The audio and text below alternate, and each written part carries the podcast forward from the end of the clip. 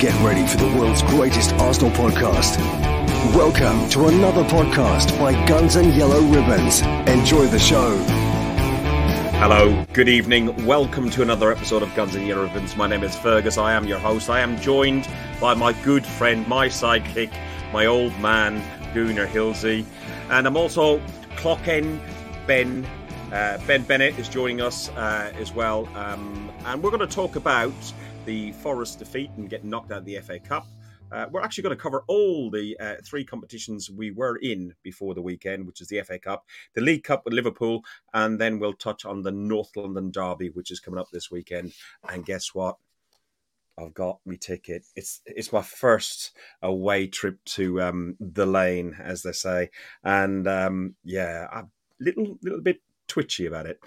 Ben, welcome. Uh, earphones are working. Everything's working. So far, so good. Thank you very much for having me back on. Uh, looking forward to this. Good to see Good. Trev again. Good to see yourself. Yeah, ready for this. Well, Trev is in a, uh, he's either on a, a different Zoom background or a different uh, a different area, but like you know, it, it, just looks brighter and fresher. Where are you?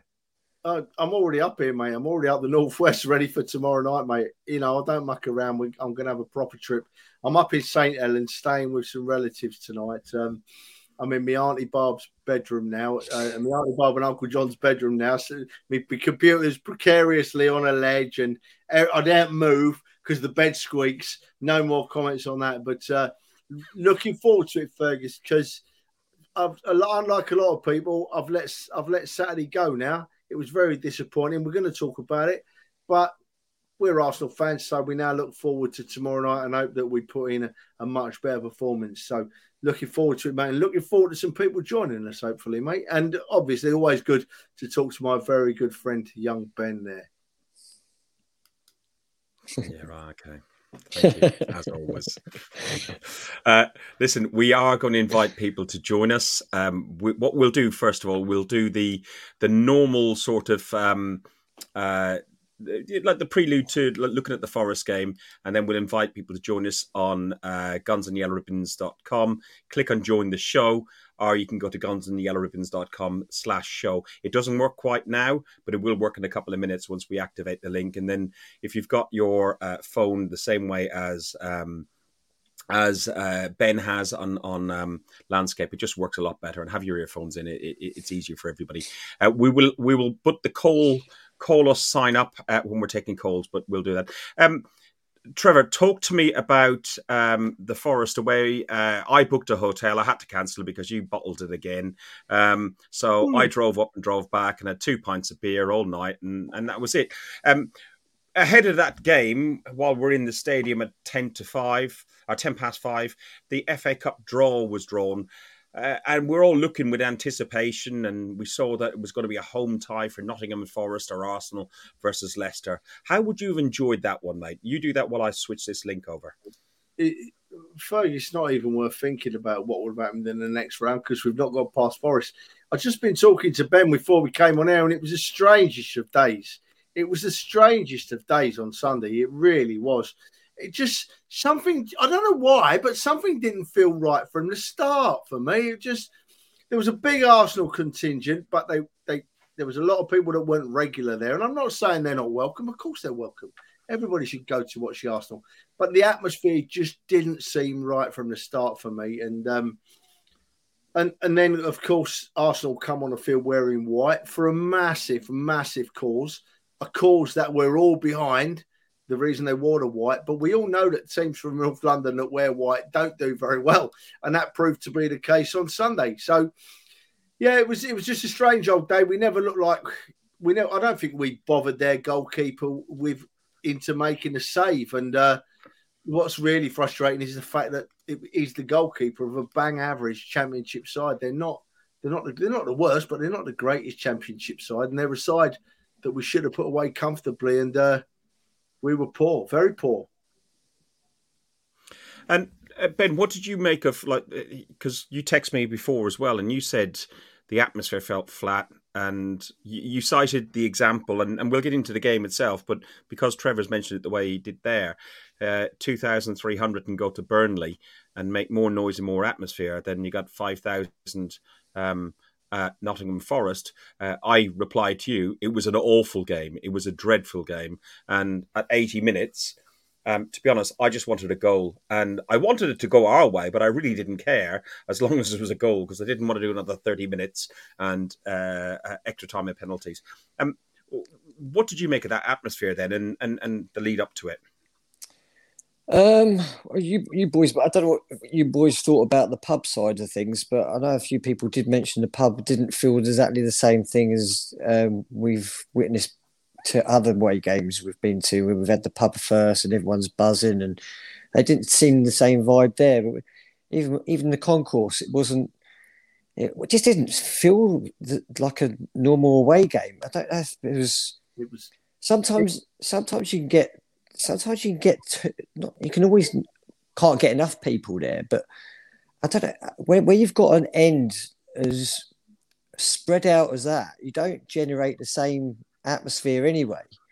Um, you get pockets of fans here, there, and everywhere willing to make a lot of noise. I don't. It, also, I, th- I think Jeff picked it up about obviously wearing was wearing white, and even that can sometimes. I know it's only a minor thing, but I just didn't feel like I was watching the Arsenal out there in a white strip. I mean, it's just something we're not used to, and sometimes when you you need to get the atmosphere going, I mean, we, we were used to obviously playing in red or playing in the yellow, and you can get the red army going or yellows, and, and it generates something. Whereas we, we're out there playing in white. What, what, what are we supposed to kind of give them a kick from that? I just, I just, I think um, yeah, it's, it's, a, it's a really strange one. So, so, so, so, Ben, you talk about that white strip, and we know we know what that white strip was done. It was Idris Elba, Ian Wright, um, and some other uh, players who mostly uh, born and bred in London and South London. And it was the No More Red campaign. It was a, a, a campaign against knife crime. And I know lots when I'm reading on on social media, including Facebook groups and so on, they talk about oh, it's about knife crime in London. But I'll tell you what, Manchester, Liverpool, uh, all the all the inner cities right around the country. So it wasn't just aimed at London. We happen to be a London club. But what did you think of the? Go on, Trev. You you, you come in. What, what, what did you think of the initiative? What do you think yeah. of the strip? Uh, and, and, so on. Berg, we've, we've got to be careful what we say about this white strip because we should all be fully behind it, right? Uh, you know, I've been born and raised in North London, and and over the over the years, the stabbings and, and uh, have got worse. And and what's happened is, in my view, this is only my view, but the people in power that could really do something about it have been pushing the issue to one side, Ferguson. I think Arsenal have, have, have, have pulled a blinder because Arsenal can't change directly change the amount of stabbings and that, but they can draw attention to it. They're a high profile, big London club, and they've done exactly what you would want them to do. They've, they've, they've started initiatives and they've drawn attention to it. And from my only from my view, what what what what what they're saying now is right. This is real high profile now. This issue in London, we've made it that. Um, now deal with it. Let's let's start dealing with the problem instead of talking about it. I mean, you you, you hear on the news nearly every day a kid's got stabbed in London, right? And but you never hear on very rarely hear on the news. Here's an initiative to stop stabbing in London. You hear it occasionally, and there's some hard work going on. I know there is, but it ain't enough. You know, it ain't enough. So it's up there now. The profile is out there now, and, and let's hope there's some action taken because you know these kids they don't know better, you know. And for every kid that dies, there's a family that is ruined for life, not just for for a while. A kid that dies, there's a family that's ruined for life, and there's more and more families getting ruined every day in London. So let's hope it changes. Right, I'm, I can not talk about it anymore, Fergus, because it upsets. No, no, me. no, no, no. It, it's my town. I, I... It's my town. I love that town, you know. But uh, it, it's and, and I can only talk for my town, London, because that's all I know about. But Andy's right that it's it's it's going all over the place. As for the as for the atmosphere, right? Well, it started badly because did you go in the Notts County Club, Ben? Did you go in the Notts yeah, County? No, no, I, I, was supposed to go in there, meeting up with a few, but I got to the front and there was one in, one out. The queue yeah. was massively long, and then a few people were coming out, and they were saying it was about forty minutes for a beer. Uh, that, that that wasn't interesting me, so I ended up get, grabbing a couple of tins on the way to the ground and that, then go, going in a bit early. That should yeah, we that should have created a huge atmosphere. It it was a massive club, right? It can hold thousands in that club but the, the organisation at the bar was zero.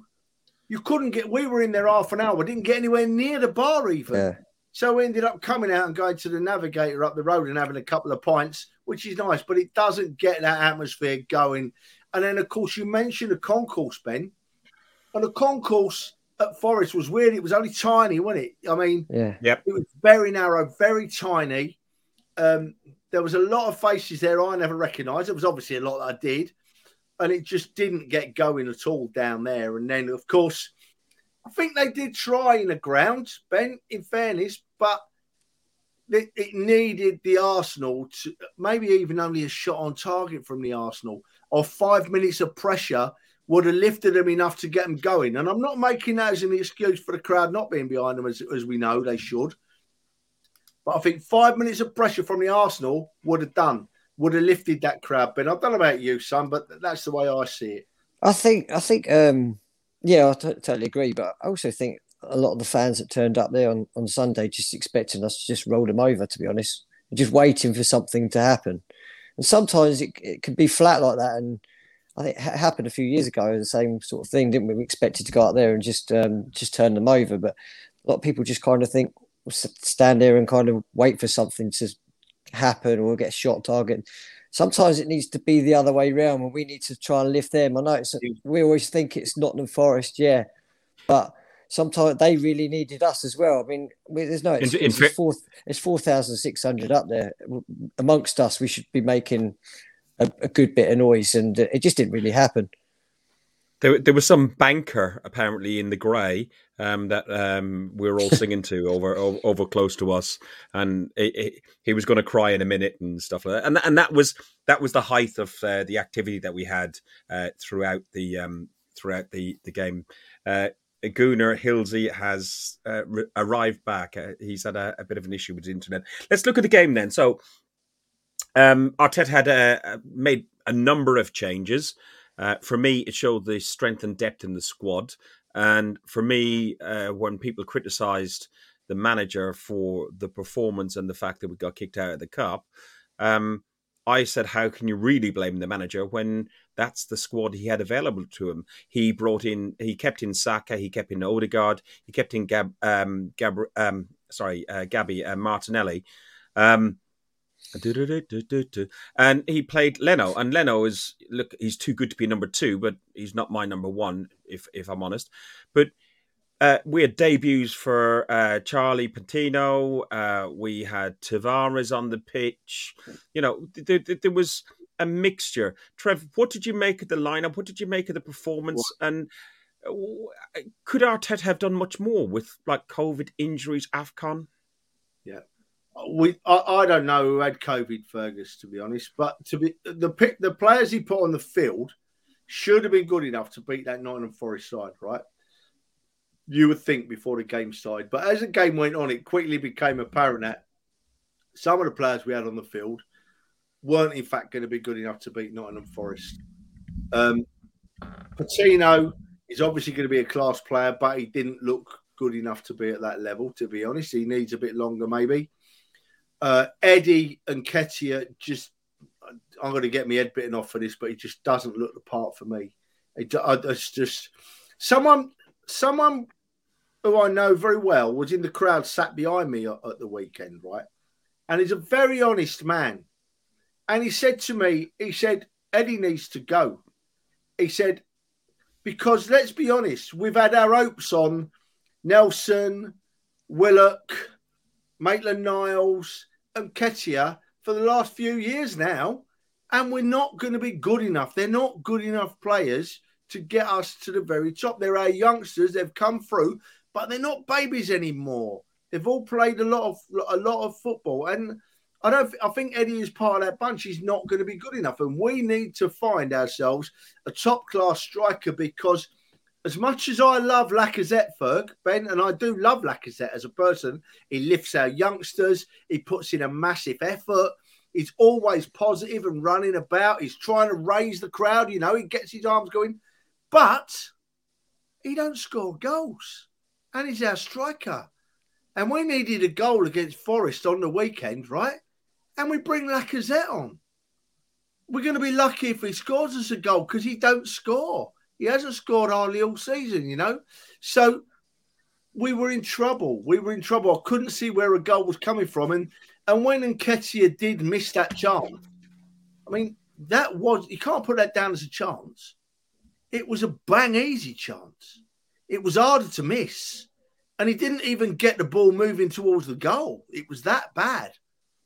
I've, you know, and it's not the first time he's done it this season. He done it even worse at Everton. He hit the post from about six inches. I still don't know how he done that. So this January, and I know we're going to talk about this January. For me, it's it's blaringly obvious. A striker.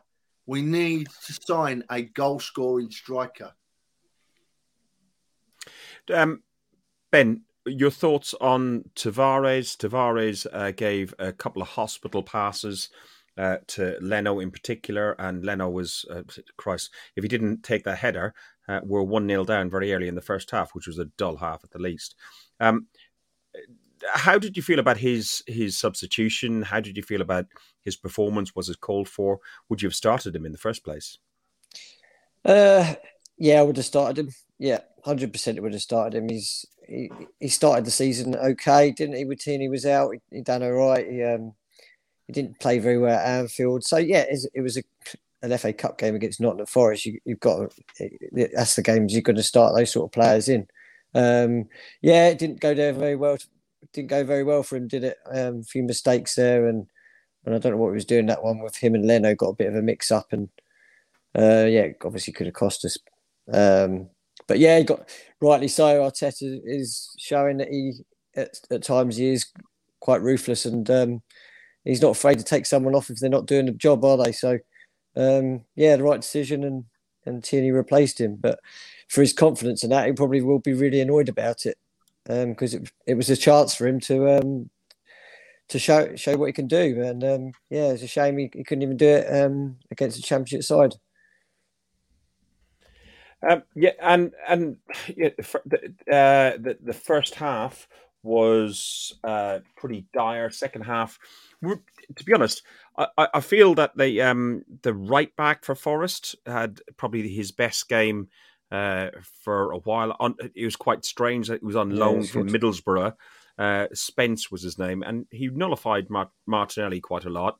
And then uh, Forest introduced uh, Grabban uh, on the 67th minute uh, and he's been quite successful against us before. He scored in. Um, he, he, he scored uh, goals against us for Norwich, and he scored goals against us for uh, for Watford, I believe.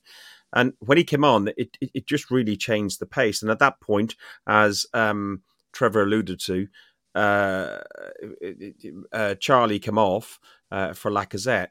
Um, what did you think of uh, Charlie? starting. What did you think of uh, his performance? And was he way, way out of his depth? I'll go to you first, Ben, and then uh, then to uh, uh Trev. Um, I, I think I think you know it was right for him to start. I mean, with with the uh, injuries and uh, the COVID and Afcon, and I think it was just it, it, he probably had no choice but to start him. Um, you obviously would like to, like him to start starting with a little bit more experienced player in in Xhaka or Partey alongside him, which would have which would been a lot better for him. Um, with no disrespect to Lokonga, uh, between the two of them, it, it turned into um, and it was on paper a, weak centre midfield partnership. Um, but I don't think Arteta had much choice to, but to play the two of them. Uh, it, did, it didn't do too bad. Um, I thought he, in, in bits he was all right. Um, but yeah, it's it was it was um it, we just weren't strong enough in the middle of the park, and it's a bit. And when you go to these places, even even the championship sides, you really got to have a little bit of a strength in, in the middle of the park, and um, we got a little bit. Um, yeah, we we struggled there. Um, Trev, uh, what's your what's your thoughts on Charlie's debut? You know, he's he was a little bit out of his depth, and and you, you touched on it already once, but the fact that Arteta had to take off Odegaard who wasn't having an amazing game, but he wasn't having a bad game. I don't think the side really suited him in to a, a, certain degree. But to have to bring on Lacazette, who couldn't score if he bloody tried half the time. I uh, listen. I'm not taking anything away from Lacazette. I think his performance generally, he adds an awful lot more to the game than his goals. But when you want a striker, somebody to score a goal, and this this here is our alternative of what we're going to get from our forward striker, which is Eddie's header, which the floor is open, Trev. Look, right, I can't move on from Patino to start with. But Charlie Patino yep. was, was given his chance. He deserved his chance because um, the round before he played against Sunderland, who are a League One side, a league below Forest. He'd come on and he had 10 or 15 minutes at the end, didn't he? And he really looked the part, scored a goal, played really well. Um, so there's no there's no, no no reason why he shouldn't have given him his chance against Forest, but it was clearly obvious that from a strength perspective, he wasn't ready. He wasn't ready for that challenge. So I feel for him, but he's got time. I also feel for Tavares because for Tavares, I don't know what was going on with Tavares because he's actually put in some good performances for the Arsenal. Earlier in this, I know they had their youngsters out, but earlier in the season against the comparative side in West Brom, um, Tavares was up there in man of the match. You know, um, so Tavares, yeah, he had a stinker. Let's hope that Ben touched on it nicely, but let's hope that Tavares having a stinker and and and um, Arteta hooking him early off will will actually be a G up to uh, to Tavares rather than something that he's going to sulk over. He needs to get on now and show the manager that he's worth his place. The midfield was weak. Lokonga without, dare I say it, or Partey, who have both been playing really well in the last few weeks um, and have been a massive part of our improvement as a team. Um, without either Xhaka or Partey, having to having to carry the younger lad, it wasn't working, and that was clearly obvious. And Fergus, you, have nailed it. You, have just confirmed what I said about Lacazette. We all love Lacazette. We all love Lacazette. I don't know anybody that I don't know an Arsenal fan that dislikes Alex Lacazette. I don't. I genuinely don't. But his job title, his job description is striker, and he doesn't score goals. And you can't have a striker in the side that don't score goals, regardless of how good he is in every other area, because it's simple. It's a simple game. If you don't score goals, you don't win games. You know, it's that simple. And so we really need to be looking at a striker. And where is it? Yeah, Andy, think you're right, mate. I would have put that header away 99 times out, well, 100 times out of 100. I would have put Eddie Nketiah's header away against Forest and against Everton. I'd have had two goals this season now, so I wouldn't have done a lot else because I'm fat and I'm 50, uh, 60. I'd have scored them two goals because I had a goal lung and put them in. Wouldn't have missed. I thought you were going to say. I, th- I thought you were going to say seventy, but like you know, I'd have said you look good for it. Listen, um, you can see the link down the bottom, gunsandyellowribbons.com. Click and then click join the show. The link is now live. Uh, join the show. Our first caller comes in from Peterborough. Um, it is Dale. It is it is Dale, isn't it, Dale? It is indeed. How are we doing, Fergus? Yeah, good. Thank you, mate. Good. Uh, thank you and welcome to the show. Listen, uh, the FA Cup third round, second time in 27 years, we've been knocked out at the third round, and it was to Forest. What did you make of that performance? Um, I think the kind of the performance really speaks for itself. Really, I mean, you've probably gone over this time and time again in your own heads, like I have several times, and uh, well, I mean, one of the best things about social media these days is Twitter, but also one of the worst things about social media is Twitter.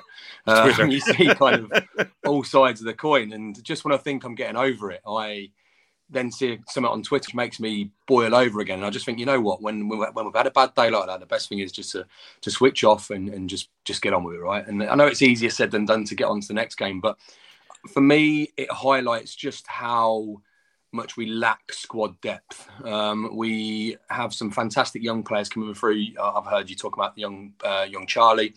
Um, it's it's great for the future, but we need these players kind of to an extent now, especially with the African Cup of Nations. There's no surprise that this was coming up. We we knew for a long time we'd be short um, at least El Elneny and uh, and Partey throughout this period. Um, the Niles loan, I agree with. Um, I just think the timing was strange. Um, it's the we've had the opportunity to do this time and time again and replace him before now, but we haven't done. So um, Forest, yeah, incredibly frustrating. And I think some of the senior players, um, I, I, was just hearing um, there about Lacazette. You're right. Nobody um, dislikes Lacazette, but I think you hit the nail on the head. He's a striker, but doesn't score goals. It doesn't make any sense. it's it's it, it's a it's bonkers to think that at the moment he's our only focal point. Um, I think I, I kind of look back over the last kind of two years, and I think well, for, for so long we've had a problem the defence. We've now shored that defence up, and I'm actually quite confident now starting back five. Um, Ramsdale, I'm, I'm loving the fact he's proving the haters wrong because at the start, before he even played, people judged him. Um, Tomiyasu as well, the same. Uh, Sky have got a bit of egg on their face there, as I'm sure you've probably uh, seen the infamous clips. But uh, is he a right back? Is he a centre back? He's not. He's not. He's not either apparently. But yeah, well, this uh, we've seen he is right. Um, well, but Dale, the, what we couldn't have predicted. About... Sorry, you talk about Sky. You talk about Sky. It's Kavanagh on Sky. Yeah, that's the one. That's Trevor, the one. I, I, Tre- Trevor, Trevor's biggest friend. Trev, talk about Kavanagh and Tomiyasu to Dale. Uh, come off mute, will you? Jesus Christ, he's 80 years of age, not 70 yeah, now. I've aged you. Go on. Hello, Dale. Nice to meet you, mate, by the way. And you, bud. Um, I'm sorry about the background. So I'm already up in the, the, the best way for me to forget about Sunday was to get myself up the northwest ready for tomorrow night. So I'm already up in the northwest, mate. Already up on Merseyside. Looking forward to tomorrow night. I'll put that behind me. But um, yeah, I, I don't know what what's what's what's what are we talking about? You know, it's that bad. No, I we I, I, I, was going to talk about Kavanagh only because you, you can't stand him and he talks well, absolute see, rubbish. Well, this is my point, Fergus. See, you mentioned that name and it doesn't even flick a switch in my head because you know you. Trev, Trev let's look, move it on to the. Wait a minute. Go, go on. You can't mention Cavi without, without, without just hey, watch your mouth, son. You'll be gone. You'll be out this show. he's he's just he, I don't know how he gets the gig on Sky because some of that stuff he spouts. I mean, we all we've all seen the Tomiyasu now. We don't need to go over that in depth, but someone that can actually sit there and not just he, that night. He didn't just give an opinion, right? He laughed. He laughed. He thought it was that silly. His lack of knowledge was that bad that he laughed at the fact that we had bought who's turned out to be probably the best right back in, or very near the best right back in the league this season. He didn't just say that he wasn't sure about him, or he could be good, could be bad. He laughed and said he's never a right back, he's never a centre back, and his, his, his, words were, "I don't know what they're going to do with him." And he laughed. Cavi laughed. That's what we've got on Sky. That is why whatever you see on Sky, you can't believe nowadays. He's Sky's version of Jamie O'Hara. Oh, oh no, he's not that bad, is he? hey guys, let's look at the Liverpool. Um, should be the second round, but it's the first round of the um, semi-final in the League leg. Cup. First leg, first leg, leg round, first leg. Jesus Christ, this bloke thinks he knows football. So so I think the frustra- I mean, I think the frustrating thing about this this this Liverpool replay is the fact that it's it's come out. I mean, you, you've seen it on uh, um, on the, the, Facebook channels, for example, and, and in the Athletic that Liverpool have come out. Uh, so they, they, were saying right, the equivalent of getting ten false positives, you've got more chance of winning the Euro Millions. One billion. Yeah, exactly. Yeah, it's you've got more chance winning that Euro Millions. And if you look at the landscape, one week ago we were in a very very different position, um, and now all of a sudden we're in the same position that Liverpool were in. However, we we're expected to just get on with it. Uh, we're not hiding behind any false positives.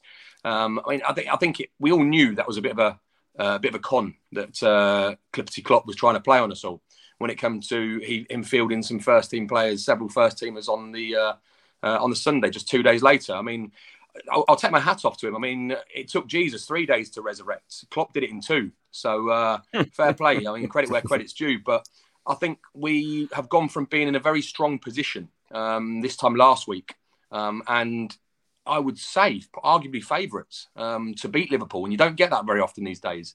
To now probably being on the back foot, and we've got two central midfielders, potentially Xhaka back with a negative. I'm not sure uh, about that. But I think this highlights the, this last kind of couple of games the importance of people like Xhaka. And I know, I know he divides the fan base, me included. Um, but him and Partey have drummed up one hell of a partnership, and the two of them bring the best out of each other. I mean, granted, he's still uh, got a yellow card left in him at every opportunity. Um, but at the same time, he brings stability to that midfield, which we're lacking in several areas at the moment now. And I'm, I'm, a, bit, I'm a bit concerned in midfield, to be fair. Ben, Ben, uh, your thoughts on this game? Uh, you know, Dale's raised, raised a, a, good few points about going into it on a really, you know, when when the first tie should have been. We we were in a, a stronger position before the Afcon, before injuries, before COVID, uh, and now we're, we're, we're probably not as strong. Uh, and I'll save the other topic about the false positives uh, with uh, myself and Trevor. We'll we'll have a talk about that. evening, Dale. Good to, good to meet you, mate. And you, Ben. Um, yeah, basically, um, I'm still absolutely gutted that that game game was off last Thursday. I think we I was so confident we could um, go into there and even pick up a little two 0 or something like that to go to Anfield with.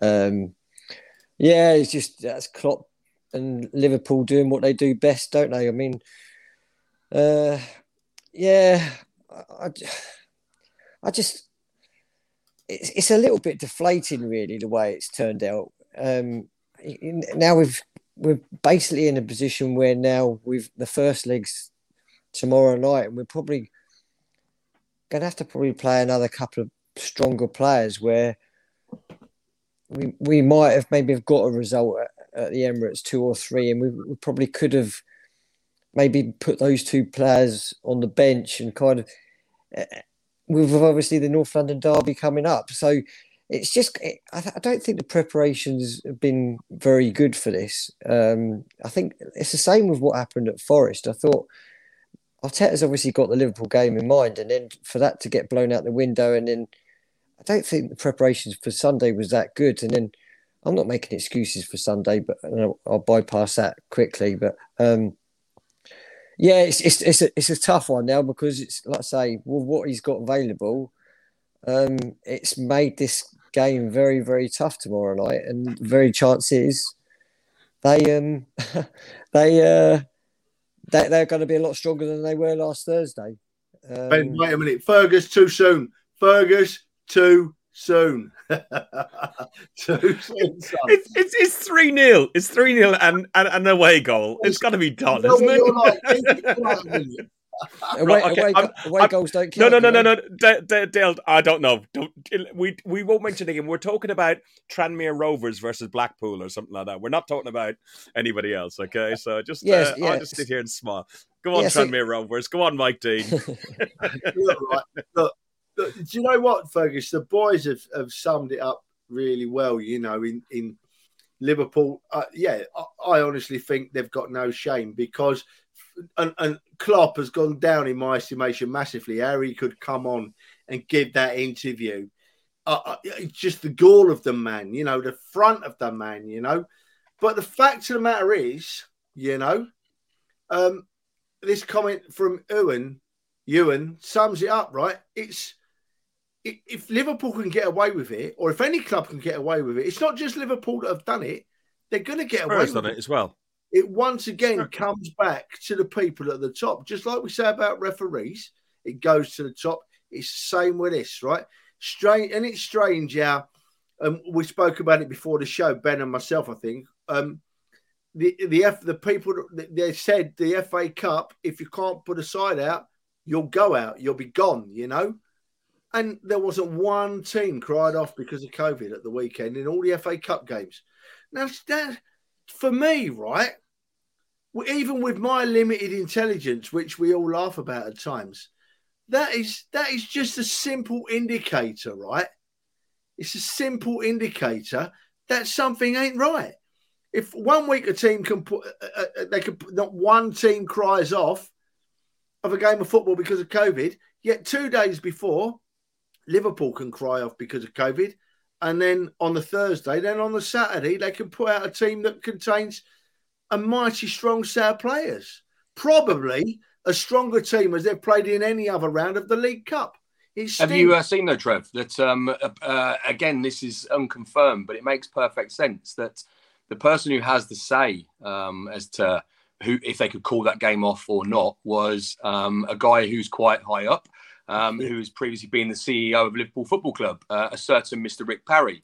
Um, if that the question remains, would if that was anybody else, and we'll never know the answer to this. If this was anybody else, would that game have got called off? The answer is no, because yeah. the rules state. I think it's if you have 14 players including a goalkeeper. That game goes ahead. Yeah. And in Liverpool's squad, did they have that many players and a goalkeeper available? Yes, they did. Yeah.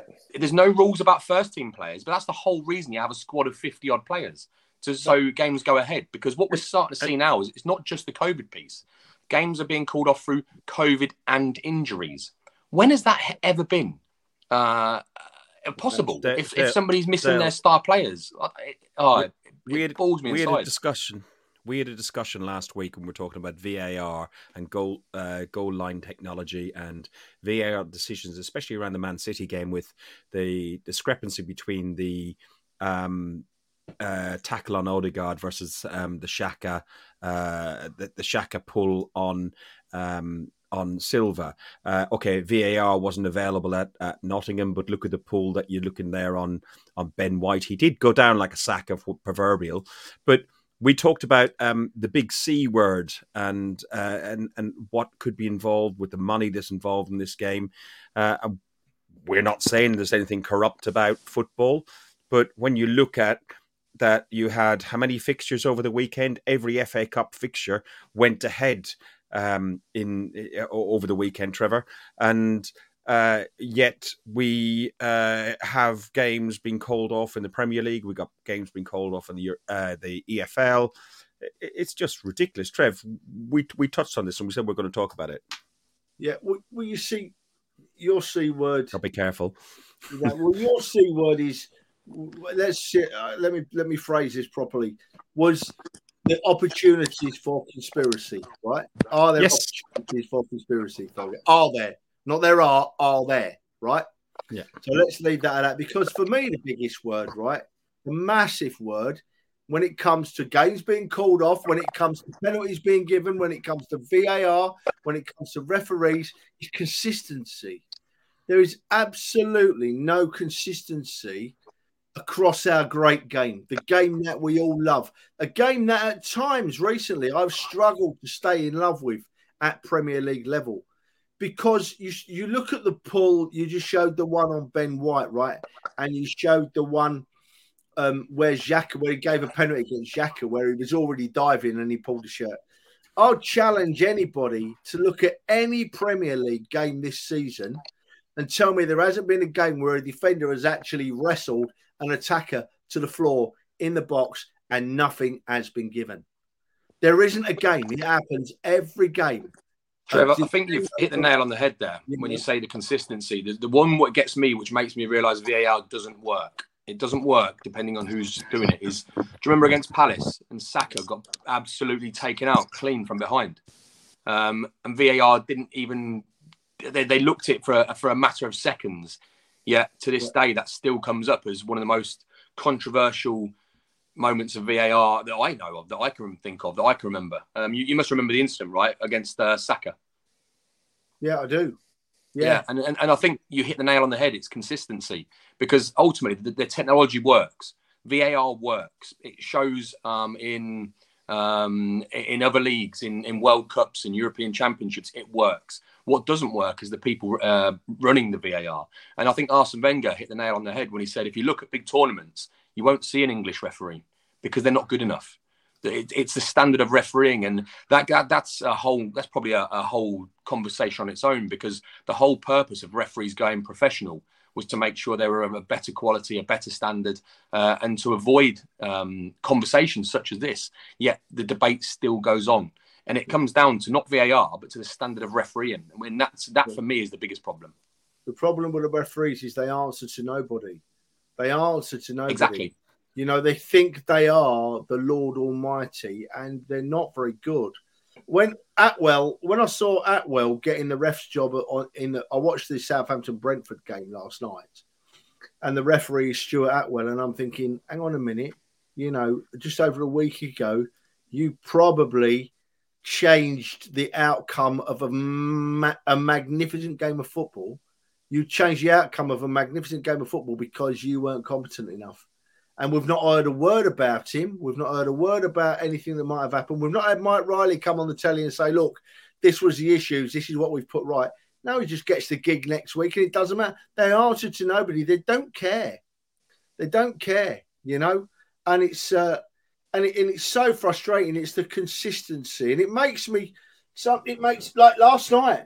It took them four minutes to find a way to to to disallow that Villa goal, you know. And in the end, what they disallowed it for, Cavani just run into a bloke, you know, and and and they disallow it for a block on Cavani. Well, the bloke never moved. Cavani just ran into him.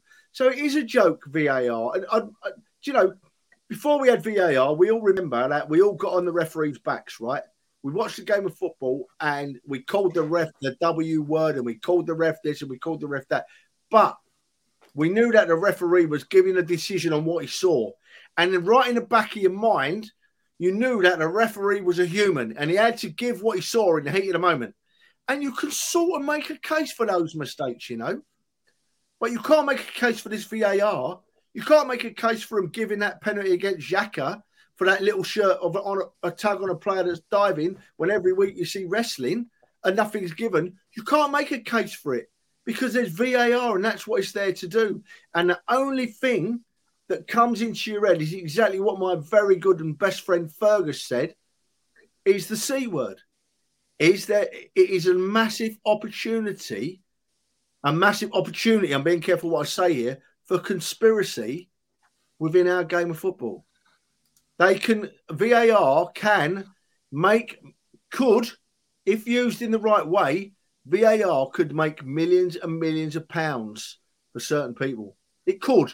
I'm not saying it is. It could. And it does get your mind thinking when you see these decisions made every week. You think, Jesus Christ, how is that happening? How I'll say it for the third time. How are they penalising Xhaka for grabbing the shirt of a player that's already falling, that's going nowhere? Yet next week, a player can be rugby tackled to the ground and they give nothing. Consistency. I, th- I think part of the problem, though, Trev, is the fact that, especially with Xhaka, Xhaka has a reputation. There are several players out there with reputations uh, across varying teams. And if there's uh, this is where, for me, the, there's a little bit of I don't want to use that c word, but people have a a thought towards certain players rather than others. You've got the golden boys of each team. You've got the golden teams where the the sun shines from the proverbial. But then when you you've got Xhaka, you speak to anybody about Xhaka. You speak to your friends. You speak to your people in the pub, whoever you may be, and they'll say, "Oh, yeah, he's, he's filthy. He's dirty. He's a walking yellow card, and he doesn't help himself." But I think that there, that if we have that opinion and other people have that opinion, then the, these people at the top of the game, these people looking at these decisions and making them, they're going to have those those opinions as well, and that's where I think it's it, it's hard. Where do where do you draw the line? Because yes, Xhaka is, is passionate. I mean, he said he recently came out and said he can't tackle like he wants to tackle um, uh, because he, he will get booked a lot more than what he already does, and we already know his booking record. But like Sergio Ramos, another one, he's a, he's got a reputation for for being a dirty player, and I think that doesn't help the situation. And that all again comes down to who's manning that VAR. It's the technology itself, it works. The technology is fantastic. But when something, but the, the key thing is for me, they always say for clear and obvious errors. Was that a clear and, and obvious error?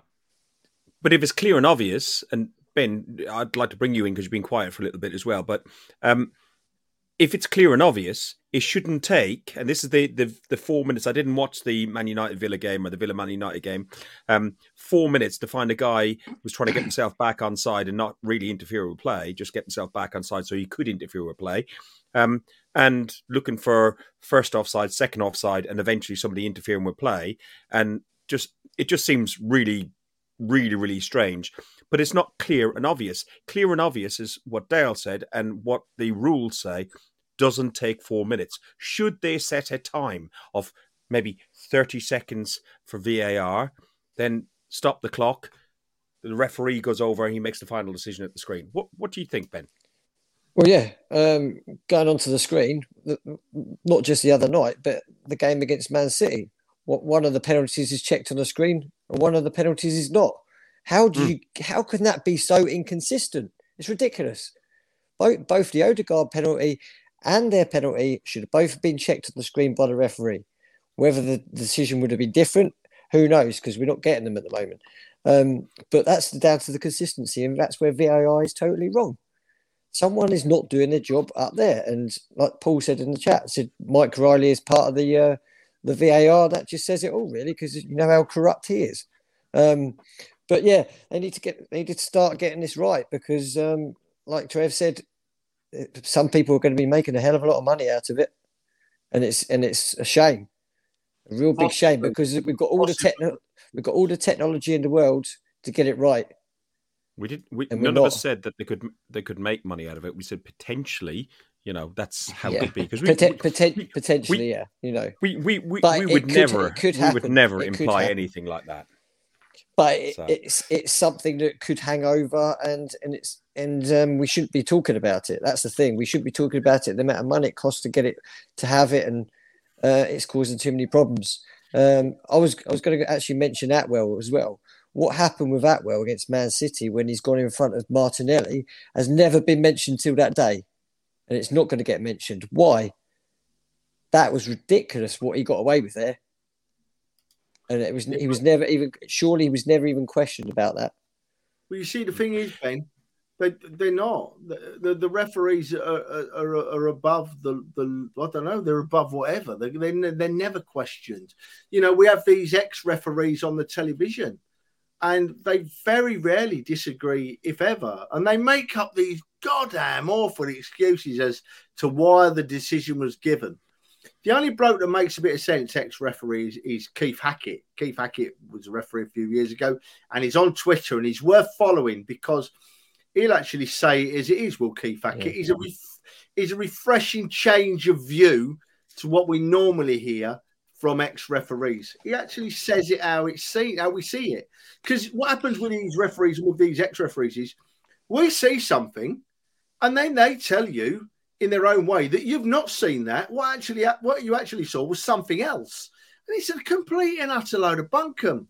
The, the only way they change referees is by calling them out, by suspending them, by making VAR either consistent or non-existent. Right, one of the two. Right, but look at the what was the last major tournament? It was was it the World Cup or the, or the Euros the, last year, wasn't it? Euros. Euros. Yeah. VAR worked all right, didn't it? VAR worked really well. There was no English people doing it, you know? Yeah.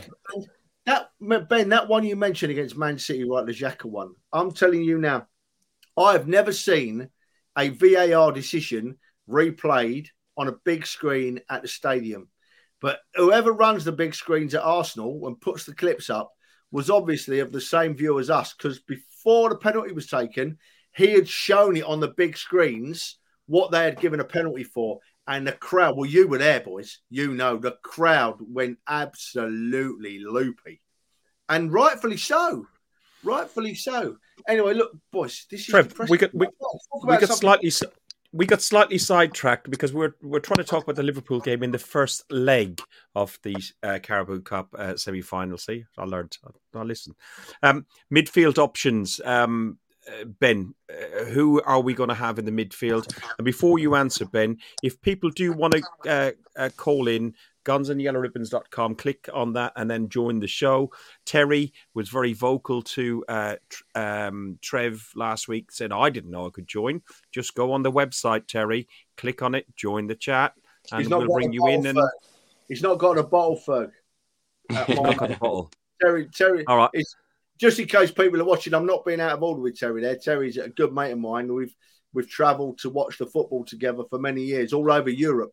We travelled together. But he talks the talk, but he won't walk the walk on here, my my mate. So, well, if anybody else can walk the walk and wants to come on with, with us two dragons and, and, and, and chat to us, uh, we'd be more than happy to have you. In the meantime, Dale, if you're happy to stay, we'll, we'll keep you on. Yeah, I've, I've, only got a couple of minutes because I've got to sort the children out. But just uh, just a quick thing on the, the midfield. Um, I don't see many options. So what I'd love to see, I'd, I'd love to see um, Odegaard maybe drop back um, and play a little deeper because I think he's got the ability to do so, which would then bring um, Smith Rowe um, back into the to the starting eleven as well, which. I think he deserves. Um, that's what I'd probably I'd, I'd probably go with a, a, midfield pairing of, of Sambi um, and Odegaard um, sitting that slightly bit deeper. Uh, ben and and Trev, uh, I was talking to. Um, uh, if you need to go now, Dale, are you going to stay for a couple of minutes? If not, I've if, got a couple more minutes, but I'll, I'll, I'll, drop off camera though, just in case. I'll, I'll, free up the screen for someone else. Thanks for your uh, time tonight. thank guys. you, th- it. thank you very very yeah. much for joining us. If you want to check out Peterborough uh, Gooners, uh, they're on Facebook. Anybody in the Peterborough and Cambridge area, check out the Facebook group. Well, I travel from Peterborough every game. Yeah, you go through Peterborough. Yeah, I do. I live in Lincolnshire, mate. So uh, most of the home games, I drive down to Peterborough, mate, and get the train from Peterborough Station. Yeah. You, have probably seen us on the train. Whereabouts in Lincolnshire? I live up just north of Boston, mate. I'm oh, about oh, Market Deeping. Five minute drive to Peterborough. You want Market Deeping? No, no, north of Boston. That's no, no. Uh, I'm in Market Deeping. oh, I'm not far away at all. Then. Not far away at all, Trevor. We'll have to catch up for a bit soon. Mate, you have. Bit posh round there, Market Deeping.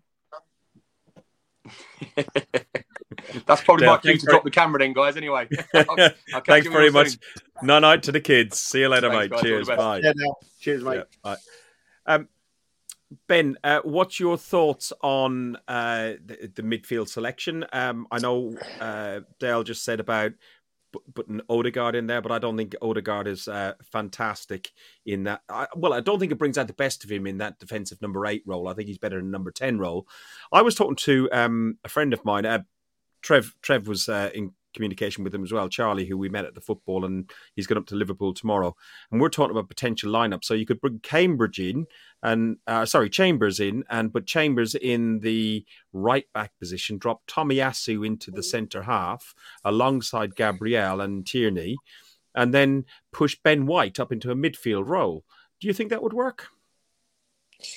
Uh Possibly, I thought about that today. Actually, I, I, I think. Well, I'd like to say that Patino is obviously just going to drop drop out, isn't he? So, um, the, the option is whether Smith Rowe is going to be fit. If he's not fit, then it's probably likely to be. I wouldn't be surprised if Nketiah keeps his place and Lacazette drops into the nine. Odegaard drops in in next to Lokonga and um, and and they'll probably just keep keep the back back four the same. But um, uh, well, I, I yeah, I, I think. Oh, again, it's it's it's a game where you really don't want to be playing all your all your good players, but we, we're kind of being forced into it, aren't we? We didn't really want to play Ben White and Gabriel together probably tomorrow night. We wanted to give someone else a chance, but I think we've been drawn into playing a stronger side um, than we probably could have done, and um, ahead, ahead of a Sunday. So no, I reckon he'll go uh, Odegaard, Lokonga in the in the in the middle, Lacazette and play the nine, and, and Nketiah up, up, and um, he'll play. Um, he'll, he'll, probably still play Martinelli and Saka out wide. Trev, thoughts on on that possible lineup that myself and Charlie were talking about? Yeah, it's it, it's really interesting, mate. For for me, if Xhaka's fit, Xhaka and Lokonga playing midfield. You know, if Xhaka's not fit, you don't bring in uh, Patino or someone else. You either move, you drop Odegaard deeper, which we've seen already once this season, or as, as, we've said, which is a massive, which is a great call because we all know how good we've seen how good he's with his feet. You you pull Ben White forward into the midfield. So um, I'm honestly hoping that we've got Xhaka fit and we play Xhaka and Lokonga. Um, think that we can work out. We, if we don't play Patino, we can work our way around the midfield. What's worrying me most, Fergus, is if if, if Smith Rowe don't play, right, and and and I don't know I don't know where a goal's coming from. Saka, yeah, he scored a few goals this season. If you've got Saka, Smith Rowe, and Odegaard and Martinelli playing, right, You've got four players there that have scored you a few goals this season without being an out and out striker. If you've got if you've got Lacazette in the side, which I think we will have, you're not expecting a goal from him. So that means that one of your four backup goal scorers is going to go is going not going to play in the team, you know. So that's one less opportunity to score. I really am that worried about Lacazette's lack of goals. I really think it's that important. I think it's more important than our midfield, Fergus. Think we can swap that around. I want to see. I want to see. I don't know if is Smith Rowe fit. Do we know if Smith Rowe's fit? I don't know. Smith Rowe had a calf injury. I don't know if he was just being shielded uh, against the Forest game because they got some some of the kids out. Um, if if Smith Rowe's fit, that means you drop Odegaard back and you put Smith Rowe in the number ten. Uh, if Smith Rowe's not fit, then you have to look at maybe playing Chambers or Ben White in in, in that position. Xhaka has uh, been out with COVID. Will he be available? And do you risk? Uh, and I'm not going to take the. I, I did think this, but um, Dale has just messaged us and said, um, "Do you do you uh, risk Xhaka in the um, in this game, where it's a two-legged affair when we need him for Sunday as well. But then again, part of me thinks, Christ, Xhaka's bound to get a red card on Sunday, and we're going to talk about Sunday very briefly soon as well. so, Look, listen, uh, Ferg, Ferg, listen, we play. I'm not having it. I'm not having this. We need to rest players or players are tired at this at this part of the season because we've just had a week off because Liverpool cried off. Right, we've just played really poorly against Nottingham Forest. So we've now had four days rest. We play Thursday, we play Sunday, we play Thursday, and then in February, at the moment, at the moment, we've got a maximum of three games, right? If we reach the Carabao yes. Cup final, we've got three games in February. If we don't reach the Carabao Cup final, we've got two games in February, in the four weeks of February, right? So Thursday, Sunday, Thursday, those three games are, the, are, are now define our season. They now define our season, right? So we play the strongest possible side Thursday, Sunday, Thursday this week, and we worry about what happens after that, not before it. We worry about what happens to our players after those three games. If we run them into the ground in them three games, we run them into the ground in them three games because they are the League Cup is our biggest chance of winning anything, and it deserves our full attention now, our full attention. And the game on Sunday is against our biggest, biggest rivals, who none of us like. So we put our strongest side out in three games. We don't pull any punches. You know, we don't. We risk everything, and we put our strongest side in them three games. And after them three games, then we reflect and we look at what we've got, and we think we've got two games in February to get through, or three at the most. Then we start looking at it. But we play. We play our strongest side. Totally, totally agree, Trev. Totally agree. I, I think we, uh, I think we just got to go for it because, uh, like, like Trev said, we've got um, we've got very very minimal games in February now. So it's a case of we've got to go strong, see how this month pans out, and then we deal with it after that. But these these next even even Burnley at home is actually a, an important game as well, isn't it? You want to actually get to the end of January now, and in a good place. So strongest team all the way. Yeah, yeah absolutely. So, so Ben, Ben, predictions for tomorrow night. Um, not the overall tie, but tomorrow night. Predictions for tomorrow night, and if it was uh, not a win, uh, uh, well, I'll leave you give you your prediction. Go on. Right. If we don't win, it's got to be very, very close. It's got to be a one 0 or two one defeat, something like that. Because I can't see. To be honest, I, I, can't see where the goals are going to go come from either. To be honest, um, I know we've scored five at Norwich and we've scored four against Leeds, who were obviously a bit under strength as well. But Liverpool at Anfield's um, going to be a bit different matter when you haven't got an out and out proper number nine. So I can't see us banging in any more than probably one, even if we get might get two. But we've got to keep keep the scores down and then um, hopefully. Take take them on um, at the Emirates next Thursday. So I'll go. Uh, I think it'll be. Go on then. Um, Careful. What? I'll go one all, and then, but I wouldn't be overly too disappointed if we end up losing two one. But I don't think we'll win it. Okay, Trev. Four 0 okay, realistically, if it, if it's not a four 0 Fergus, on a serious note, right? If we put our strongest side out, I'll be happy. If we, if Ben has rightly said, in a two-legged ga- game of this stature, if you can come away from Anfield with at the worst a one-goal deficit, you're right in the tie. You're right in the tie because next week Emirates is going to be full.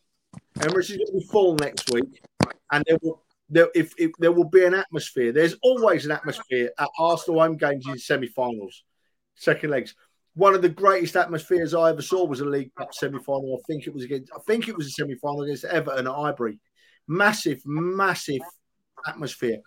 And so, what we've got to do is we've got to come away with no more than a one goal defeat tomorrow. I honestly think we could nick a win if if if the consistent Arsenal turns up, because it's happened again, isn't it, Fergus? I've you know I, have I've got no notes tonight. I'm just sat in a bedroom, right? The, the inconsistency showed itself again, you know, against Forest, didn't it? We played awful against Man United, got beat by a team we should never get beat by. Played awful against Everton, got beat by a team we should never got beat by. Then we go and win two or three two two or three games and play magnificently. And then we lose a game that we should never lost. We play magnificently. Yeah. Oh, I think there's a phone Pizza. in Mini um, cab. Car service.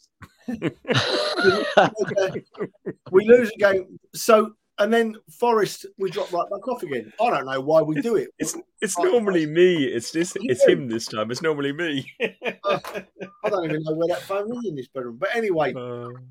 I'm gonna go with I'm gonna go with because Liverpool have, have, not got their strikers.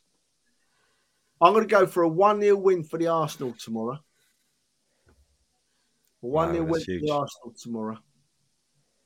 I want to get to I'm, I, I think I think I'm with Ben. I'm I'm more of let's keep it tight. Uh, I'd go for a nil nil. I'd go for uh, a one nil Arsenal, a, one nil defeat. Uh, just as long as we keep it within one goal, because uh, exactly what you see, Trev. Um, the Emirates will be rocking if we can keep this game uh, within control uh, on the twentieth. It, it, will be rocking. Let listen a day. A, a game that is going to be rocking is this game. It's the uh, North London Derby. I'm I'm putting this on screen because I'm covering up every QR code and everything else in case some toe rag decides to to borrow my seat. Uh, not that I, I I don't trust anybody, but I don't. Um, uh, but uh, I, am going to my first North London Derby away. Uh, a bit apprehensive, but really excited about it.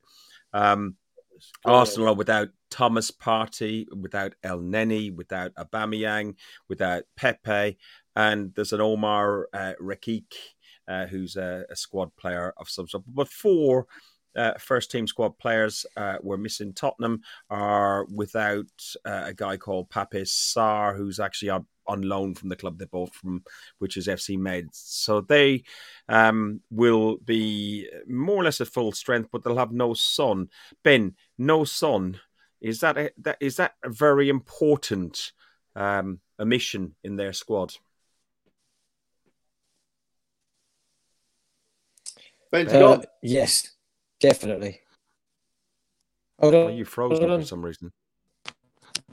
Ben's Gone missing. Ferguson.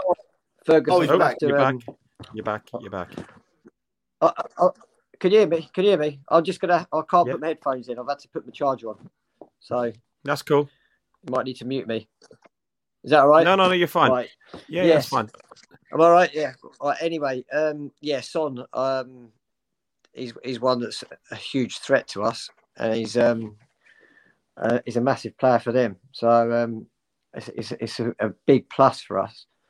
Uh, it, it's, uh, I, I, I, it all I think Sunday all depends on how we reacted after Sunday, which is tomorrow night, and how how what sort of performance we put in tomorrow night, and what kind of res- result we come out of it. Um, if we end up going to Anfield and we lose, then Sunday turns into a real, real, real tough one, and it's tough anyway. Um, but I'd love, to see a confident, positive result tomorrow night going into Sunday. but yeah, I mean, Son, whatever happens, Son is a big miss for them. So, and it's a huge plus for us. But they, they, they have still got dangerous players anyway. I mean, Kane always seems to pop up against us somehow, um, even though he's he is what he is. But it's a North London derby. We'll Trev, you'll be there as well, won't you? Yeah, I, yeah, absolutely. I will be. Are you there tomorrow night, Ben?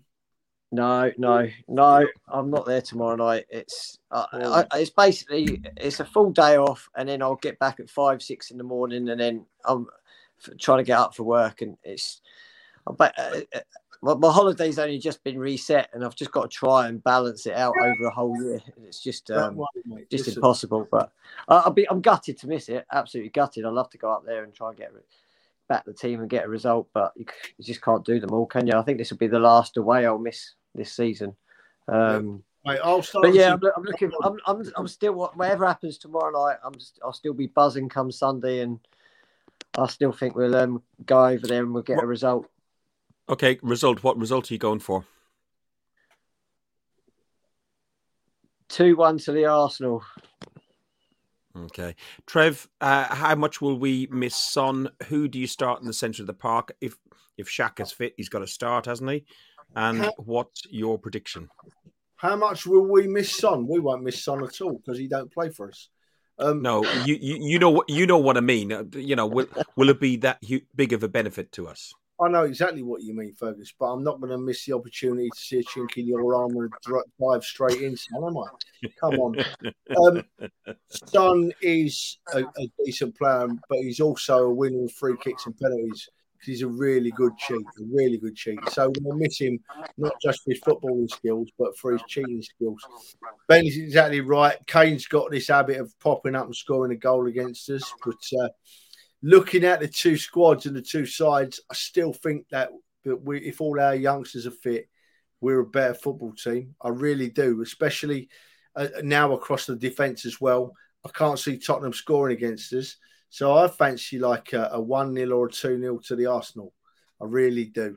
If we score three like we did at Arsenal, we'll let one in we'll, because we've got that habit of doing that. I think we relax a bit. But I can see a 1 or 2 0 to the Arsenal on Sunday. We'll all be really happy um, and we'll get home and, uh, and, and, and that'll make our season then because you know, we'll go on on Thursday and reach the Carabao Cup final, and uh, we'll all be smiling again, and all the haters will be loving Arteta again. The, the flip will have flopped again, Ferg. well, we, we we know how the flips flop and float and all that sort of stuff as well. Listen, um, before we finish on that, um, what is your favourite uh, North London Derby memory? Like, you know, I, it's my first trip, and as I said, I'm a, a, tad apprehensive about it all and everything else, but I'll be fine because Trev's got my back. Um, I hope.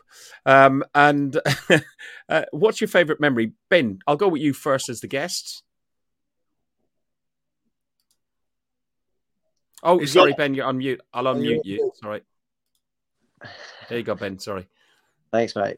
I wish I could sit here and say that um, it would probably be um, when we won the when we won the league in um, in 04, but sadly I wasn't actually there. I didn't actually go at all that season. I was supposed to go the second half of the season, but I'm one of these superstitious people that because we had lost, I wasn't going to go until anything happened, and I ended up going the whole season not go. So, um, but I, have seen I've seen us win there a few times. So um, I mean, I think one of the best nights I had up there was. Um, are we just talking about just at White Lane, or are we talking about just White Hart Lane? Derby? Right, go White Hart Lane then. I'd say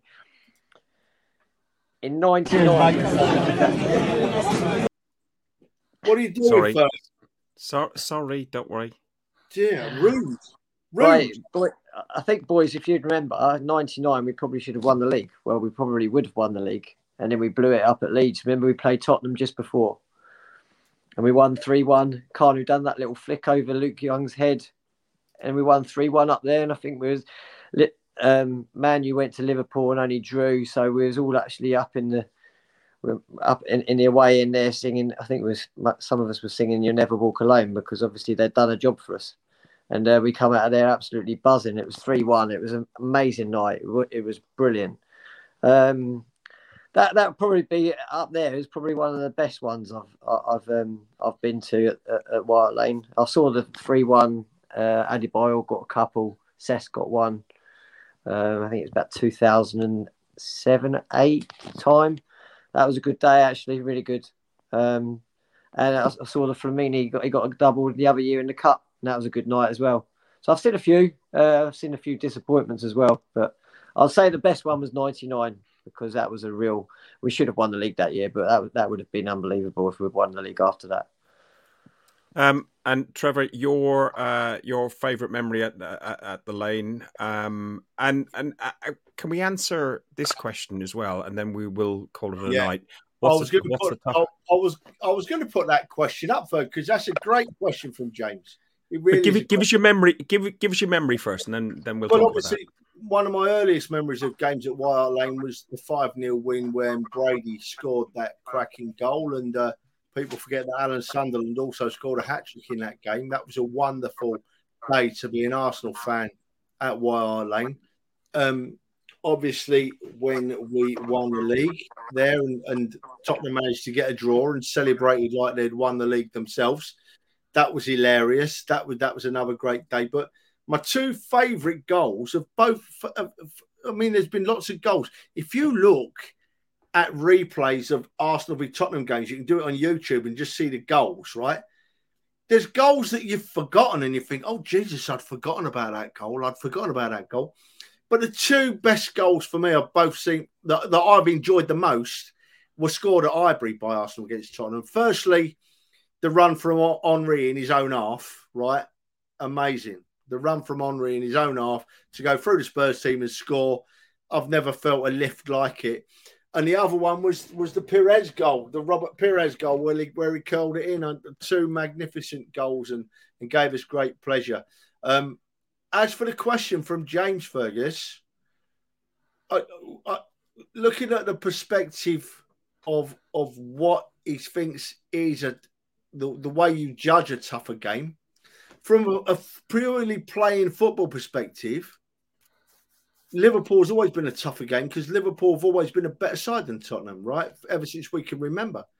But from a fan's perspective, a tougher game to watch, especially when it's 1 0 or there's one goal in it, a tougher game to watch and a tougher game to suffer a loss in, there'll never be anything tougher than the Tottenham game because as a, as a, as a trust me, as an Arsenal fan growing up in the Tottenham area, right, it was the toughest week of my life. Before, well, it was two weeks actually, because it was a week before the game.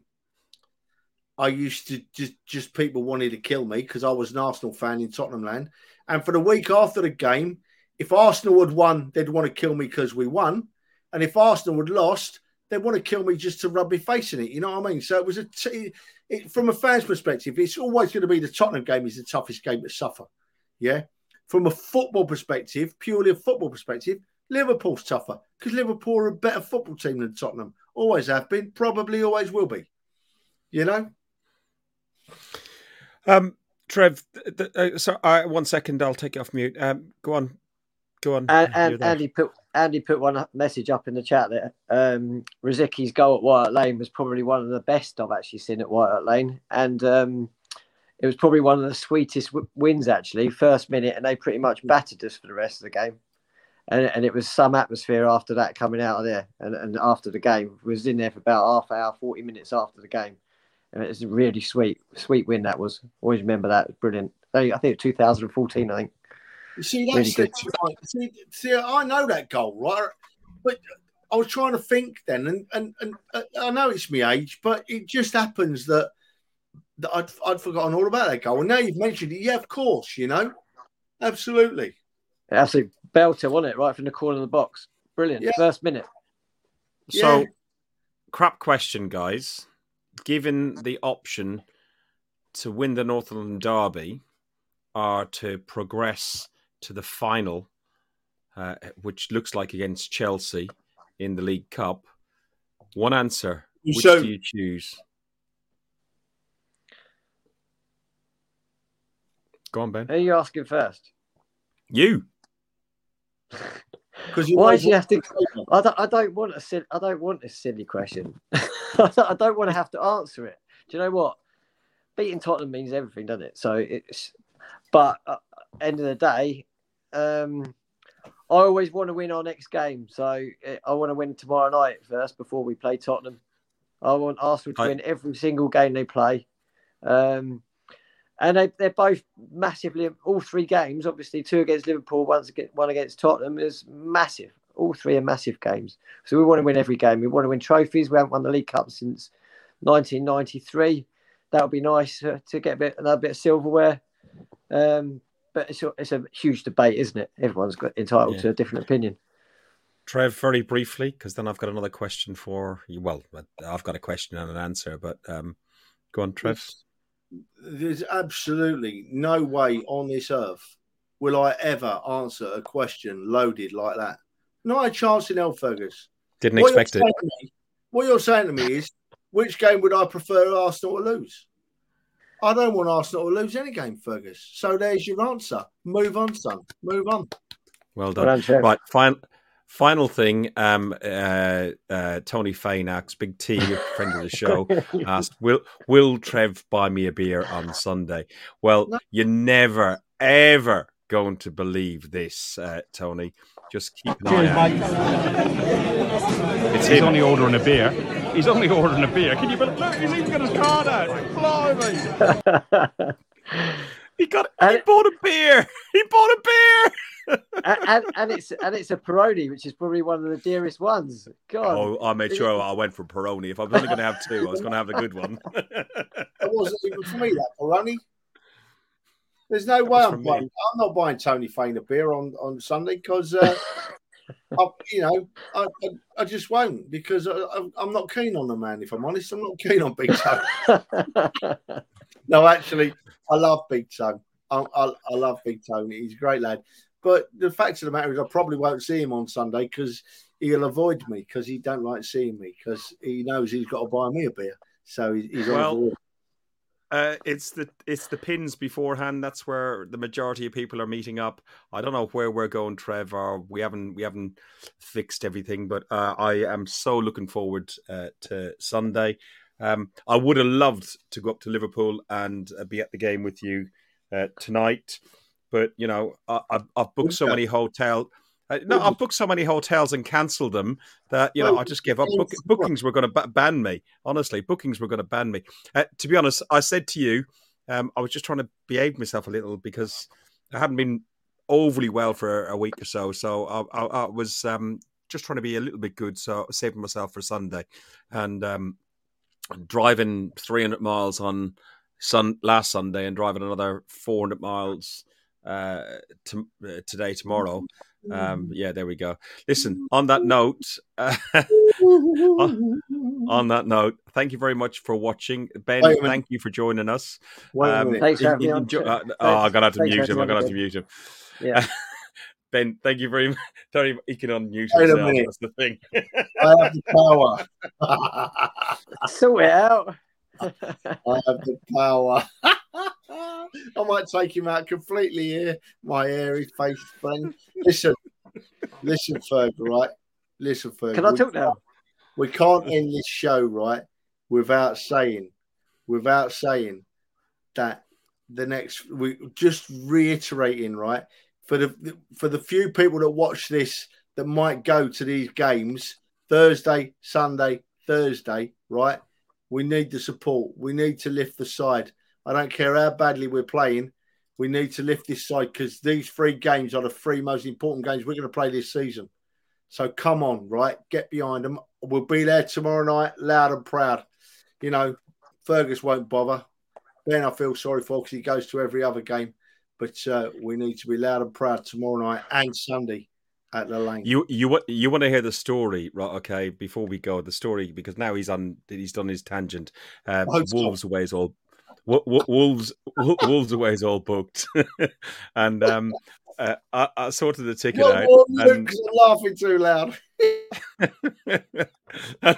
and um, I come along, message Trevor, said he said I'm in this hotel. I said, oh, um, it's a bit more like a B and B hotel. Said, oh, I'm all right with that hotel, this, that, and the other. I said, and he messaged me later in the day. You sort your hotel out yet? I said, yeah, all sorted. I said, I'm I'm, I'm looking at the Novotel uh, in Wolves, and he went, oh, okay, no worries, mate. So I book, I, I come along and send him a message. Go, no, I've booked the hotel you're staying in, and he says to me, he says, oh, I've booked the Novotel. I've gone, bloody hell. So I've cancelled the hotel that Trevor was staying in and went to book the Novotel. But I'm just about to have dinner. I said, Stop, don't do anything. I'll call you after dinner. So I called him after dinner. And after dinner, I rang him up and said, So are you still booked at a Novotel? No, mate, I've not changed hotels. I've always been in the same hotel the whole time, the first one in the first place. So he's just a nightmare, an absolute nightmare. And you have got no right of response. Thanks very much for listening, everybody. Thank you, Trevor. Thank you, Ben. Up the enjoy tomorrow, Trev. Enjoy. You've been listening to Guns and Yellow Ribbons, an Arsenal podcast by Arsenal fans for Arsenal fans.